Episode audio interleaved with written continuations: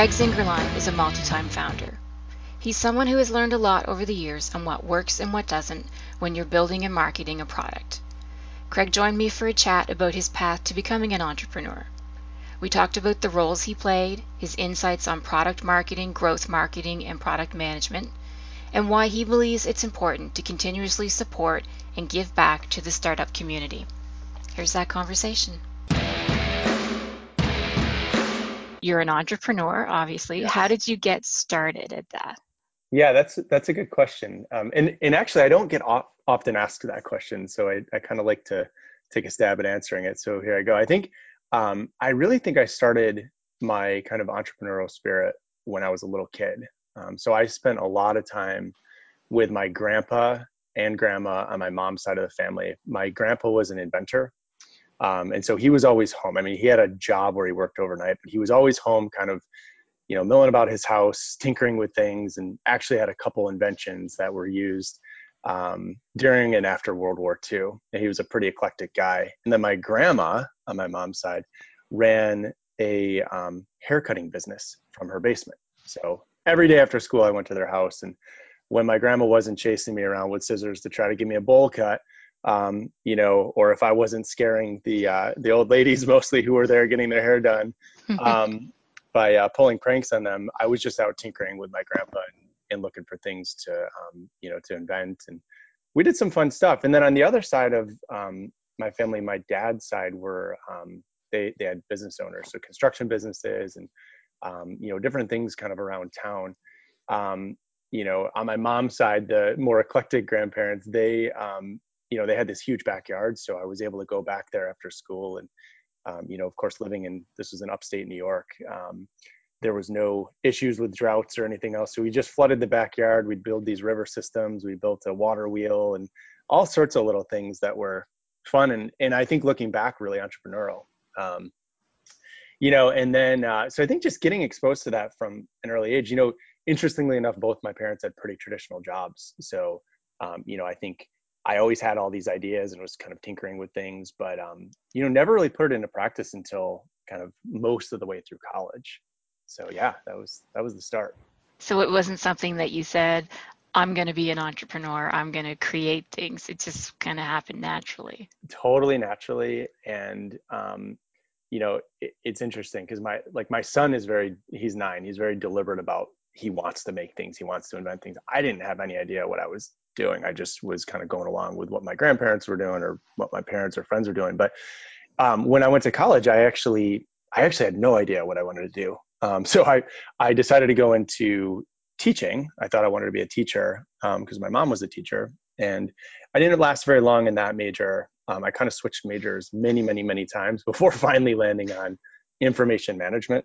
Um, and uh, and that was really, I think, the the more formal exposure to what entrepreneurship is and is things like case studies and you know kind of dissecting business problems.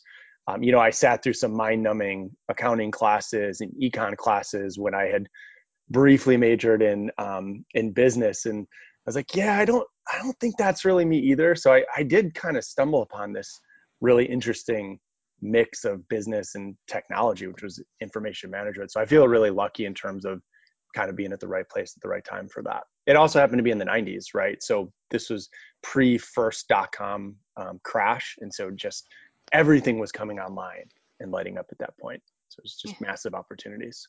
Yeah, just just perfect timing for you. Yeah. Yeah. So tell me about the first product that you actually created. What was it?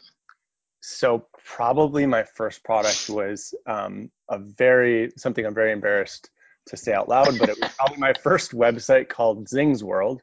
Uh, Zingerline is my last name, so Zing was my nickname. So I built this horrific looking website that had this giant neon image in the middle.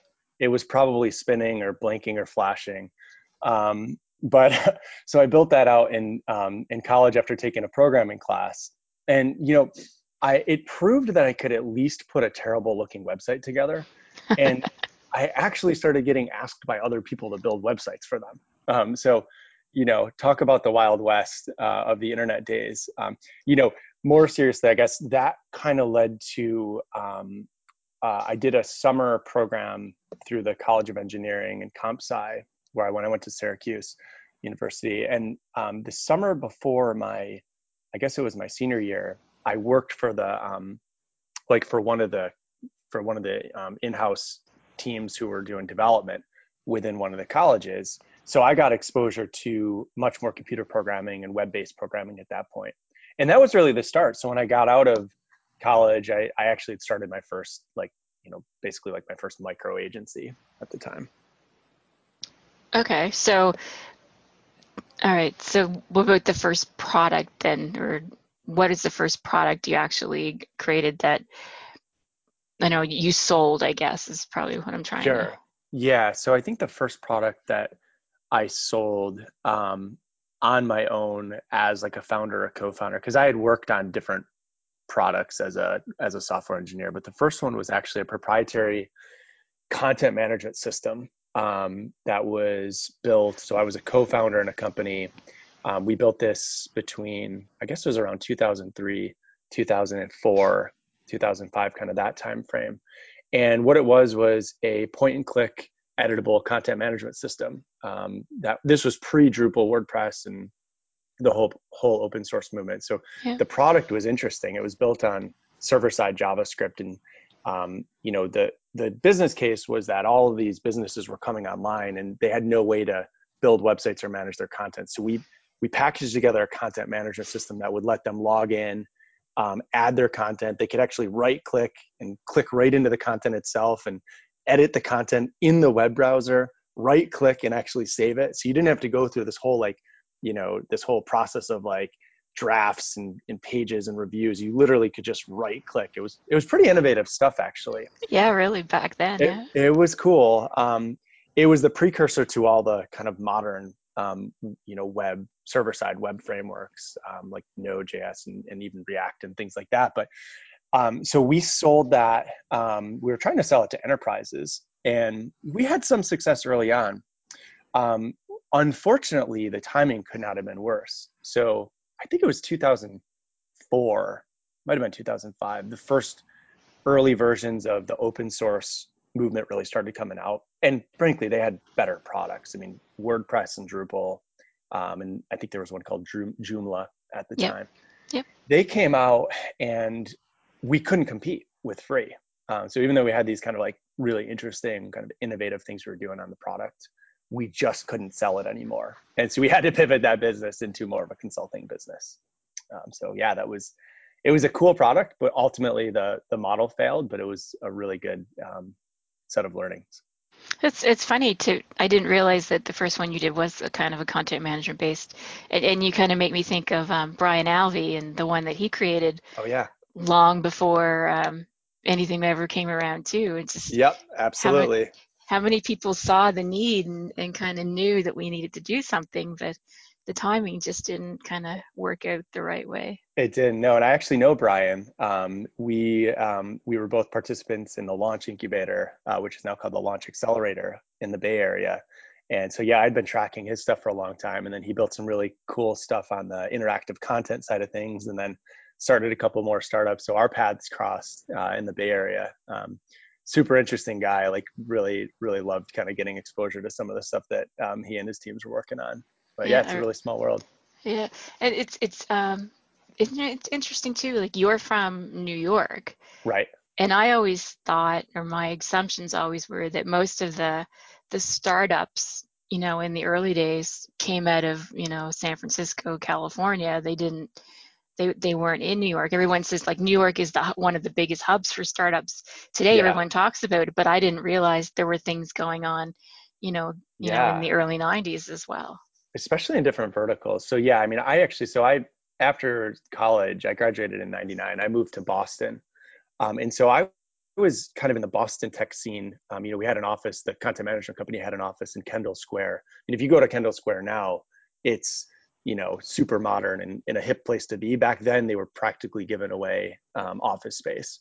And, um, but yes, there was definitely a lot of movement in the startup ecosystem happening, um, you know, in some of the bigger cities, Boston, certainly New York, um, obviously San Francisco, but yeah, there were these up and coming cities as well. Some of them focused more on a niche, um, so healthcare, uh, was was a big one. Um, you know, like healthcare in San Diego, for example, or um, you know, kind of like uh, bio stuff in San Diego or healthcare in Boston.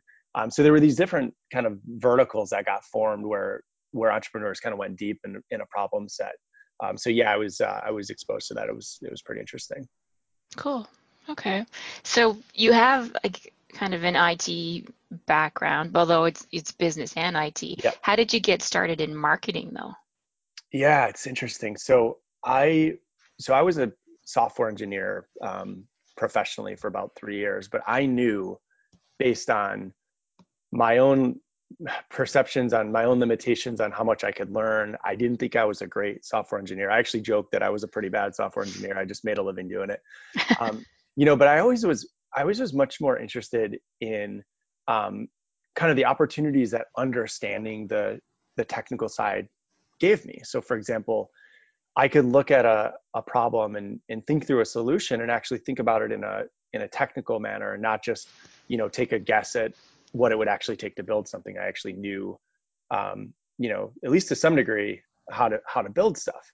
And so, what I learned kind of through this kind of really broad transition from being highly technical to almost pure marketing, you know, um, through the last, you know, really like 12 or 13 years, um, is is that how critical the marketing component is. But I didn't just jump to marketing. What I ended up doing was getting more into product strategy. Um, so, you know, how do we think about the things that we're going to build, not just from a technical standpoint, but also at that intersection of how we're going to sell it.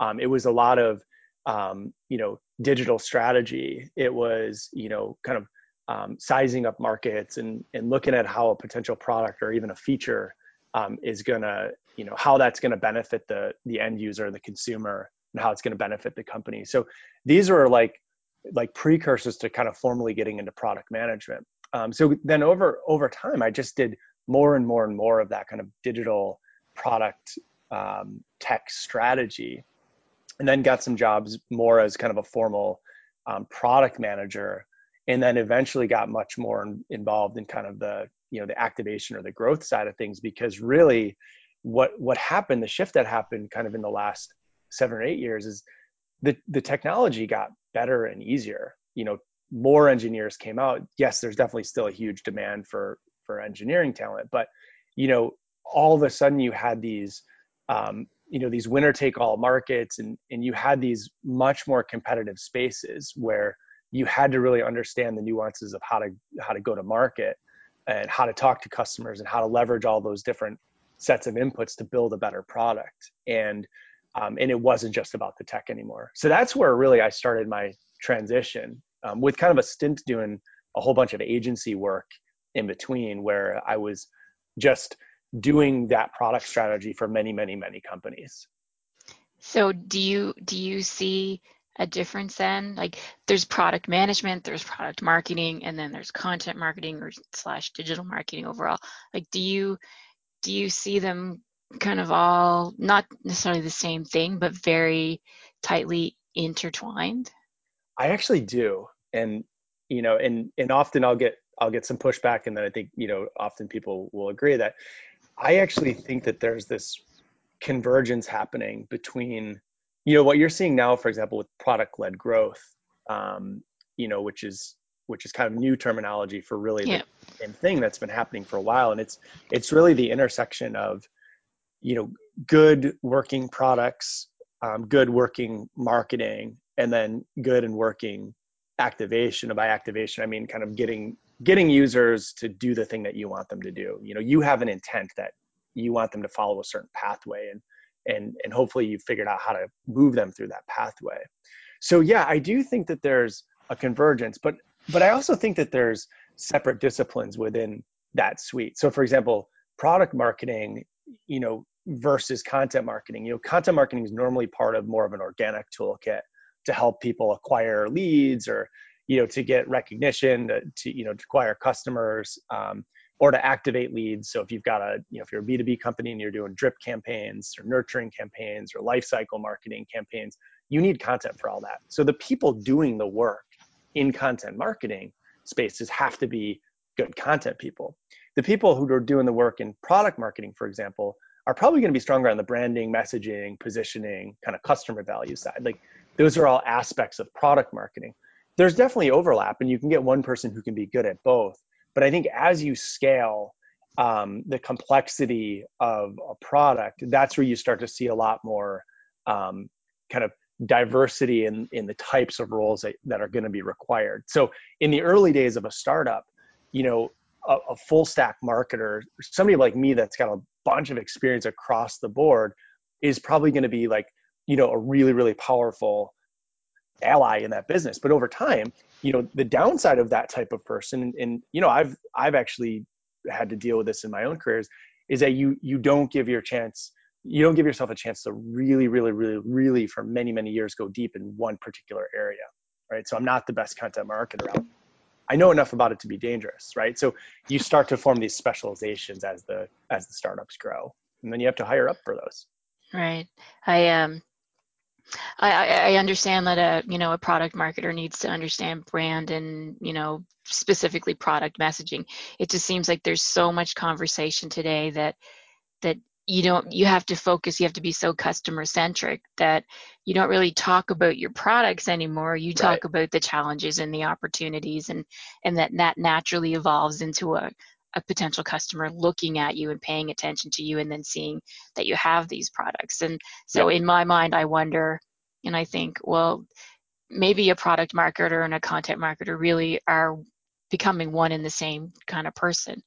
Yeah. No it's it's interesting. So I think a, an interesting lens to look at this through is if you were going to go start a startup or you know just ideate on on a concept that you've had, it's pretty easy to get that from zero to one. Meaning like you can build a website really easily that's got a set of value props. You can go buy a bunch of ads. You can spend some money. You can put some stuff out socially, and and, and you can probably drive a little bit of demand.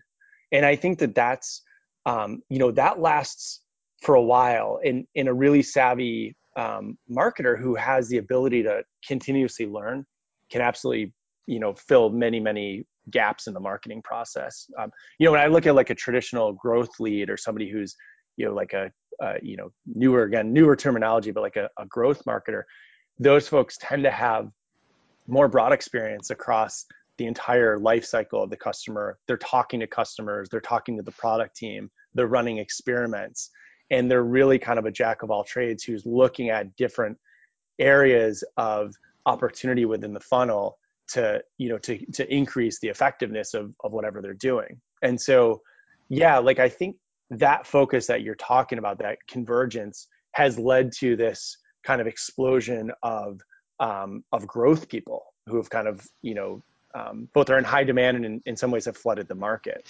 Um, so yeah, and, and I think there's been some role creation too. You know, I do think that as people um, uh, are trying to wrap their heads around what does this concept of growth even mean, you know, now you're starting to get newer terminology put in place and, and labels put on it, but it's really the same stuff, right? It's just, I, I think for earlier stage, mid stage growth companies, um, yeah, you've got teams of kind of um, more kind of full stack marketers or people that have experience across the board and can kind of dive in and learn as they go versus maybe more traditional which might just be having an expert on branding who that's all they do all day long you right. know that's more for a larger company or when you're just yeah. kind of yeah i uh, i look at a lot of the the the, the jobs on like um, the angel AngelList and yep.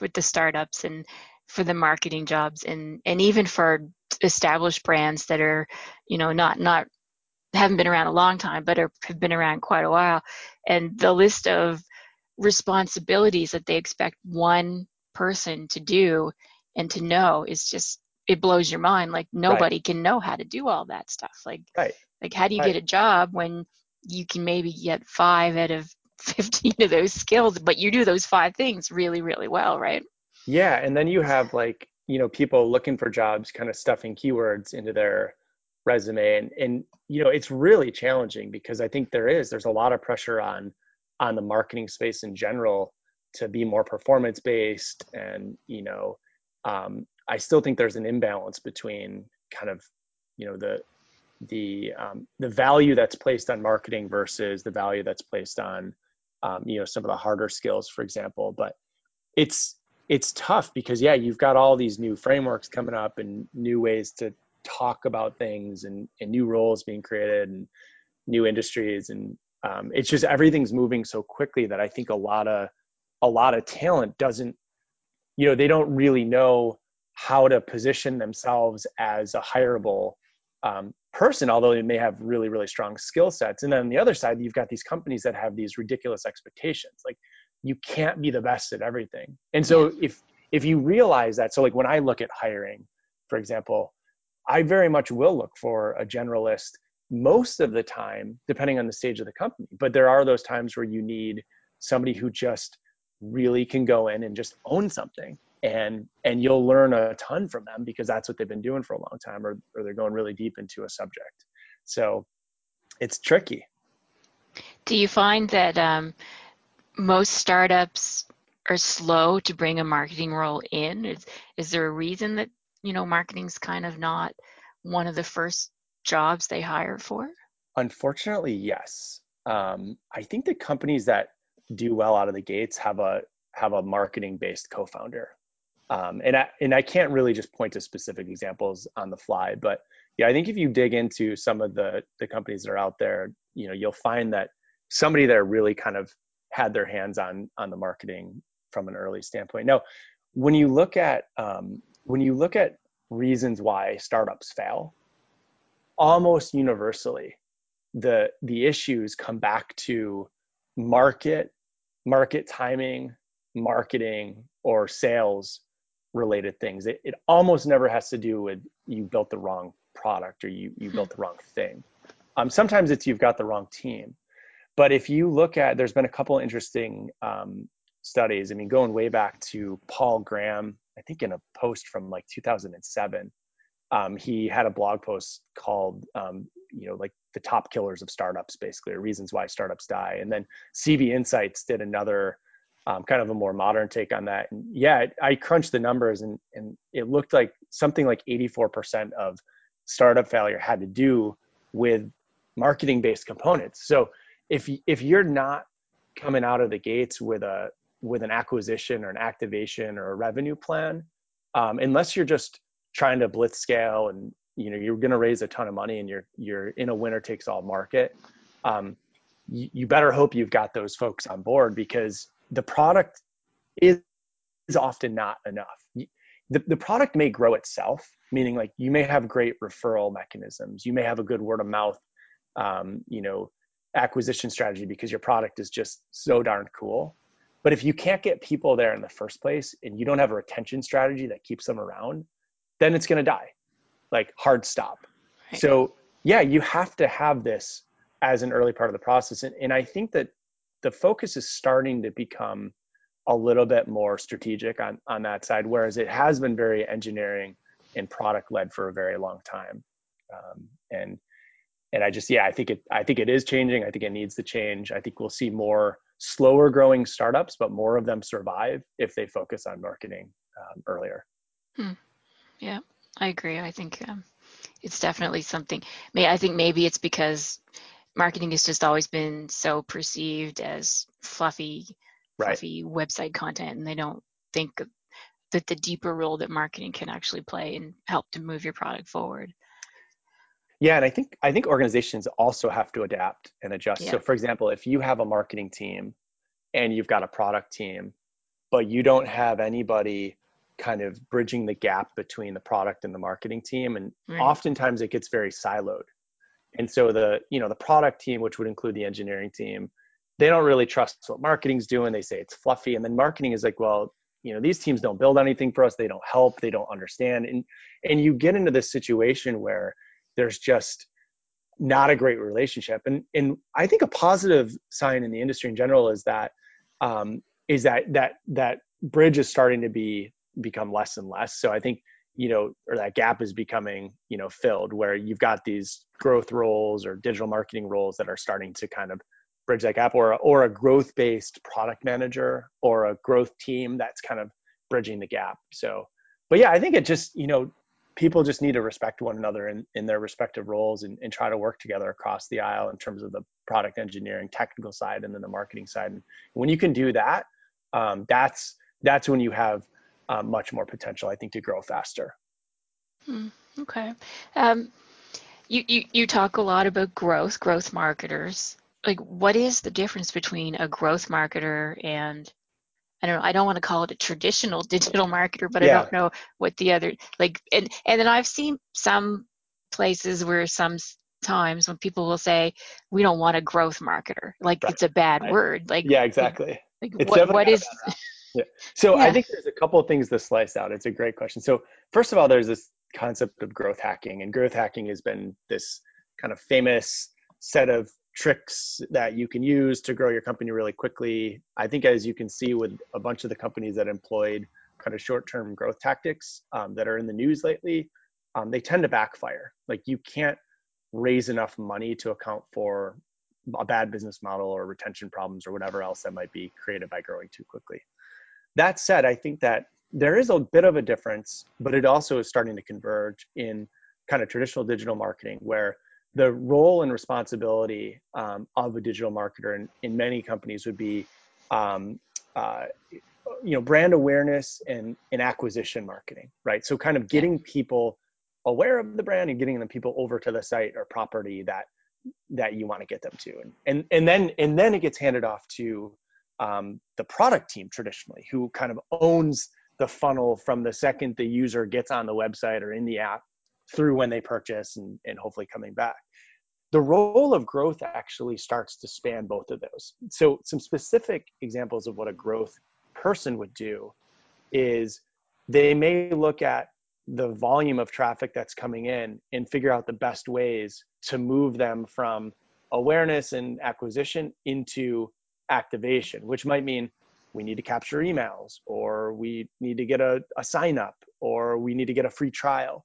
And oftentimes, what that growth person will do is run a set of experiments that are based on various hypotheses at that point of the funnel. So, for example, I think, you know, if we, uh, you know, we've got thousands of people hitting our site, if we can get 1% of them to give give us their email address, we can build a drip campaign and we can nurture them and we'll have a higher percentage of them that end up that end up buying our product. So that would be a hypothesis with a goal and you basically run an experiment and you measure you know your different tactics against whatever the baseline was. So whatever you were doing before or whatever you're currently doing that's outside of your experiments. You know another area is you may have um, product teams plus growth people really looking at retention. So why are users not sticking around? Why are they churning? So it's talking to those folks understanding why that's happening. It might be coming up with different methodologies for trying to keep them around longer. It might be pricing strategies. It might be you know various other techniques that you can use to try to get a user to to to have your brand top of mind. You know a lot of it comes back to that kind of activation layer. You know growth person might also own retention or i'm sorry um, own uh, referrals. And so if you've got somebody that's kind of focused on you know their day in and day out is mostly trying to get more people who are experiencing product value to tell more people about experiencing that product value you open up a new um, acquisition channel, which your kind of quote unquote traditional digital marketer maybe wasn't wasn't doing, or that wasn't part of the, you know, the list of skills that they had to have. So it's you know in some ways the growth role has encroached both on you know top of funnel with what digital marketing is doing and then mid mid to bottom of funnel which traditionally product managers own but again i think if you if you're smart about it it all kind of works together and you've got you know cross-functional team of people that have they might have different goals but they all roll up to the same set of core metrics that that are kind of company wide so you don't get that sabotaging of metrics just to you know to, to win in your little silo right? Yeah. so I, I like that. I like that way of looking at it. I think it makes a lot of sense. So um, you talked about product led um, marketing or yeah. product led growth, I guess I call it. Yeah. Um, it's something that I've started seeing, I've been paying a lot of attention to and and and noticing that it's it's primarily a, an approach that that SaaS based companies use. Like it, is it something that you could approach with you if you weren't a SaaS company? Yeah, so I guess you know I've been I've been also trying to find a good definition of what product led growth is, and of course when I Google product led growth, um, I get a bunch of advertisements um, telling me what pay, what product led growth is. So it, so I don't think I have a full and clear understanding of of of what the actual most modern terminology is. Um, maybe maybe I'm old school, but I I actually think product led growth is is probably going to go down as a buzzword, and and here's why. I think that I think product led growth actually sums up a lot of what growth teams, quote unquote growth teams, uh, do right now, um, and which is what marketing and product teams used to do separately. So, you know, I think that when you push people into the product and let the product do its work, that's a simple way of saying product led growth. And yes, from a SaaS perspective, you know, with um, with SaaS onboarding, free trials, longer lead times, and sales cycles, um, I think it's a nice way to sum up all of the you know the work that happens after you kind of open the curtain a little bit and, and let the customer in and experience value of the product. I don't know if it's exclusive to saas so i think that you get some of those same fundamental product led growth techniques coming out of um, you know consumer apps and consumer companies as well meaning that the product is doing a lot of the growth work for you because the user is engaged and the user is taking the actions you want them to do and, and part of that is actually getting them to grow this thing for you. But I don't think it happens in a vacuum. So, and that's why I think it's kind of buzzy. Um, I actually think it's a it's a strategic process that that has a term put on it now, but it's the same stuff that you know that that growth teams and that digital marketers and that product teams have been doing for years. It's it's just a fancier way of saying you know you're driving the intent that you want the user to do, and, and that's leading to growth. Hmm. That kind of makes sense. Yeah. So it's just my own take on it. Um, but yeah. you know, I think that's you know at least as I've looked at different verticals and, and been kind of inside different organizations, that's that's how I see it. So I would define it um, kind of more along those lines. Yeah. Okay how do you keep up with everything? Like you've got such a broad set of skills from you know from the technology to product to kind of regular you know marketing. I have to say regular yeah. kind of saying bad words here. How do, how do you keep up with all the changes? Because everything is changing so fast. Yeah. That's a good question. I mean i haven't really thought about how i keep up. You know i just i just try a bunch of things right? So so some of it is reading you know you know publications like yours it's it's listening to podcasts it's talking to people. Um, mostly i just i guess i just keep up with it by doing it. So for example you know facebook if you're running paid ads within facebook or or within linkedin it's fairly common for them to release new features that you may may not even hear about. So how do you learn about them? You're, you're in actually doing the work. And so you know um, you know i think part of it is just having you know being tactical enough where where i'm still involved in um, in actual like campaign creation and and you know getting in and, and doing the work not just theorizing what the work should be or delegating what the work is. It's actually getting in and doing some of the work.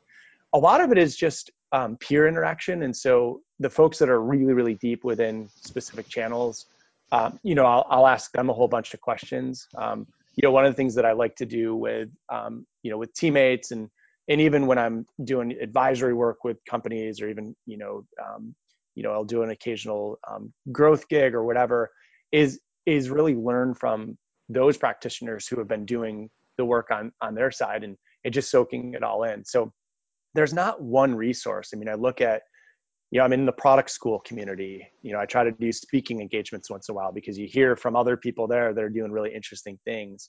Um, I try to make myself available for people to ask questions. Um, you know, and I'll get in Quora and I'll answer questions. So I think by answering a lot of those questions or seeing what those questions that people have are, it forces me to kind of look at the solution side and kind of keep my skills up um, so that I at least know enough about what's going on generally um, to be dangerous in, in different areas.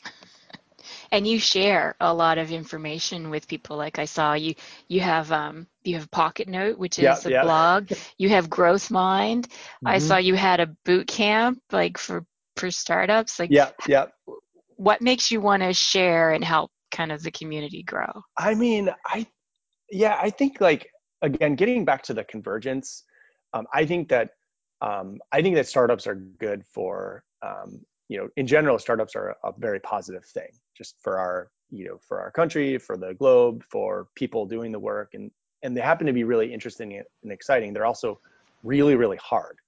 Um, you know, they can cause financial ruin. Um, they can also make you really wealthy. Most of the time, it airs on the, you know, on the financial ruin side or, or somewhere in between, right? So, so I think like there's really no playbook. There's some really good books out there. Um, you know, there's there's some really good podcasts out there, but I think practitioners like me um, have a duty to actually give something back to the community. Um, and so, you know, I, I've I've come up on almost 20 years now doing this stuff, and you know, I've had a bunch of failures along the way. And I always joke that I think, you know, oftentimes I'll know more what not to do than what to do because you because you learn from those things that either went wrong or you know didn't work or you know um, some you caused some kind of problem.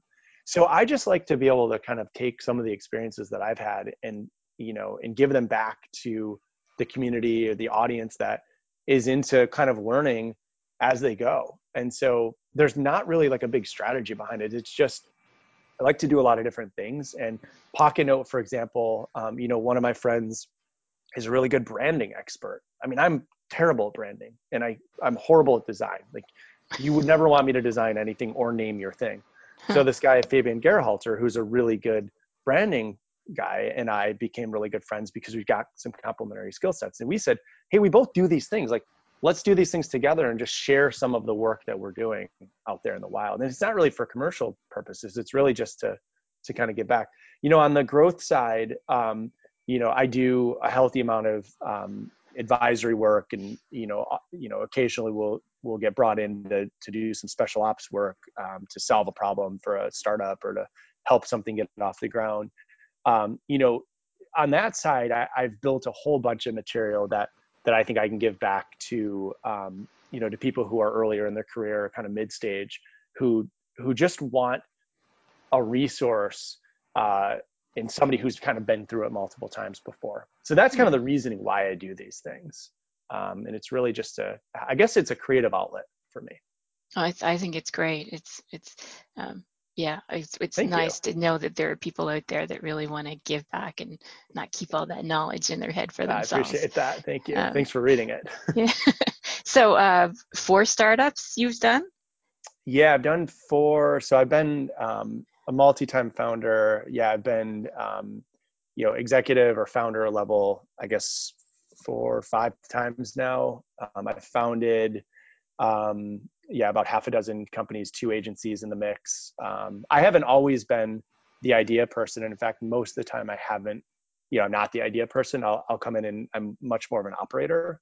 So, for okay. example, like current company Sandbox, um, I wasn't a co-founder. I'm not a co-founder, but you know, I kind of lead up our, um, you know, a lot of our product strategy and um, I run our travel team um, and do a lot of the growth work uh, within the company. And, um, you know, because that's the, the latest iteration of, of my career. But yeah, I've been, I've been doing a bunch of different things in a bunch of different industries. Um, and the reason, you know, I've, I've jumped a few times and, and oftentimes I've jumped because there's a, there's a gap in my knowledge. So, for example, um, you know, I spent some time in the Bay Area, uh, and you know, one of the reasons why I, I, was really interested in the Bay Area from a startup ecosystem standpoint is is it gave me exposure to really really fast growing consumer startups. So you can learn from that. You can learn from those peers.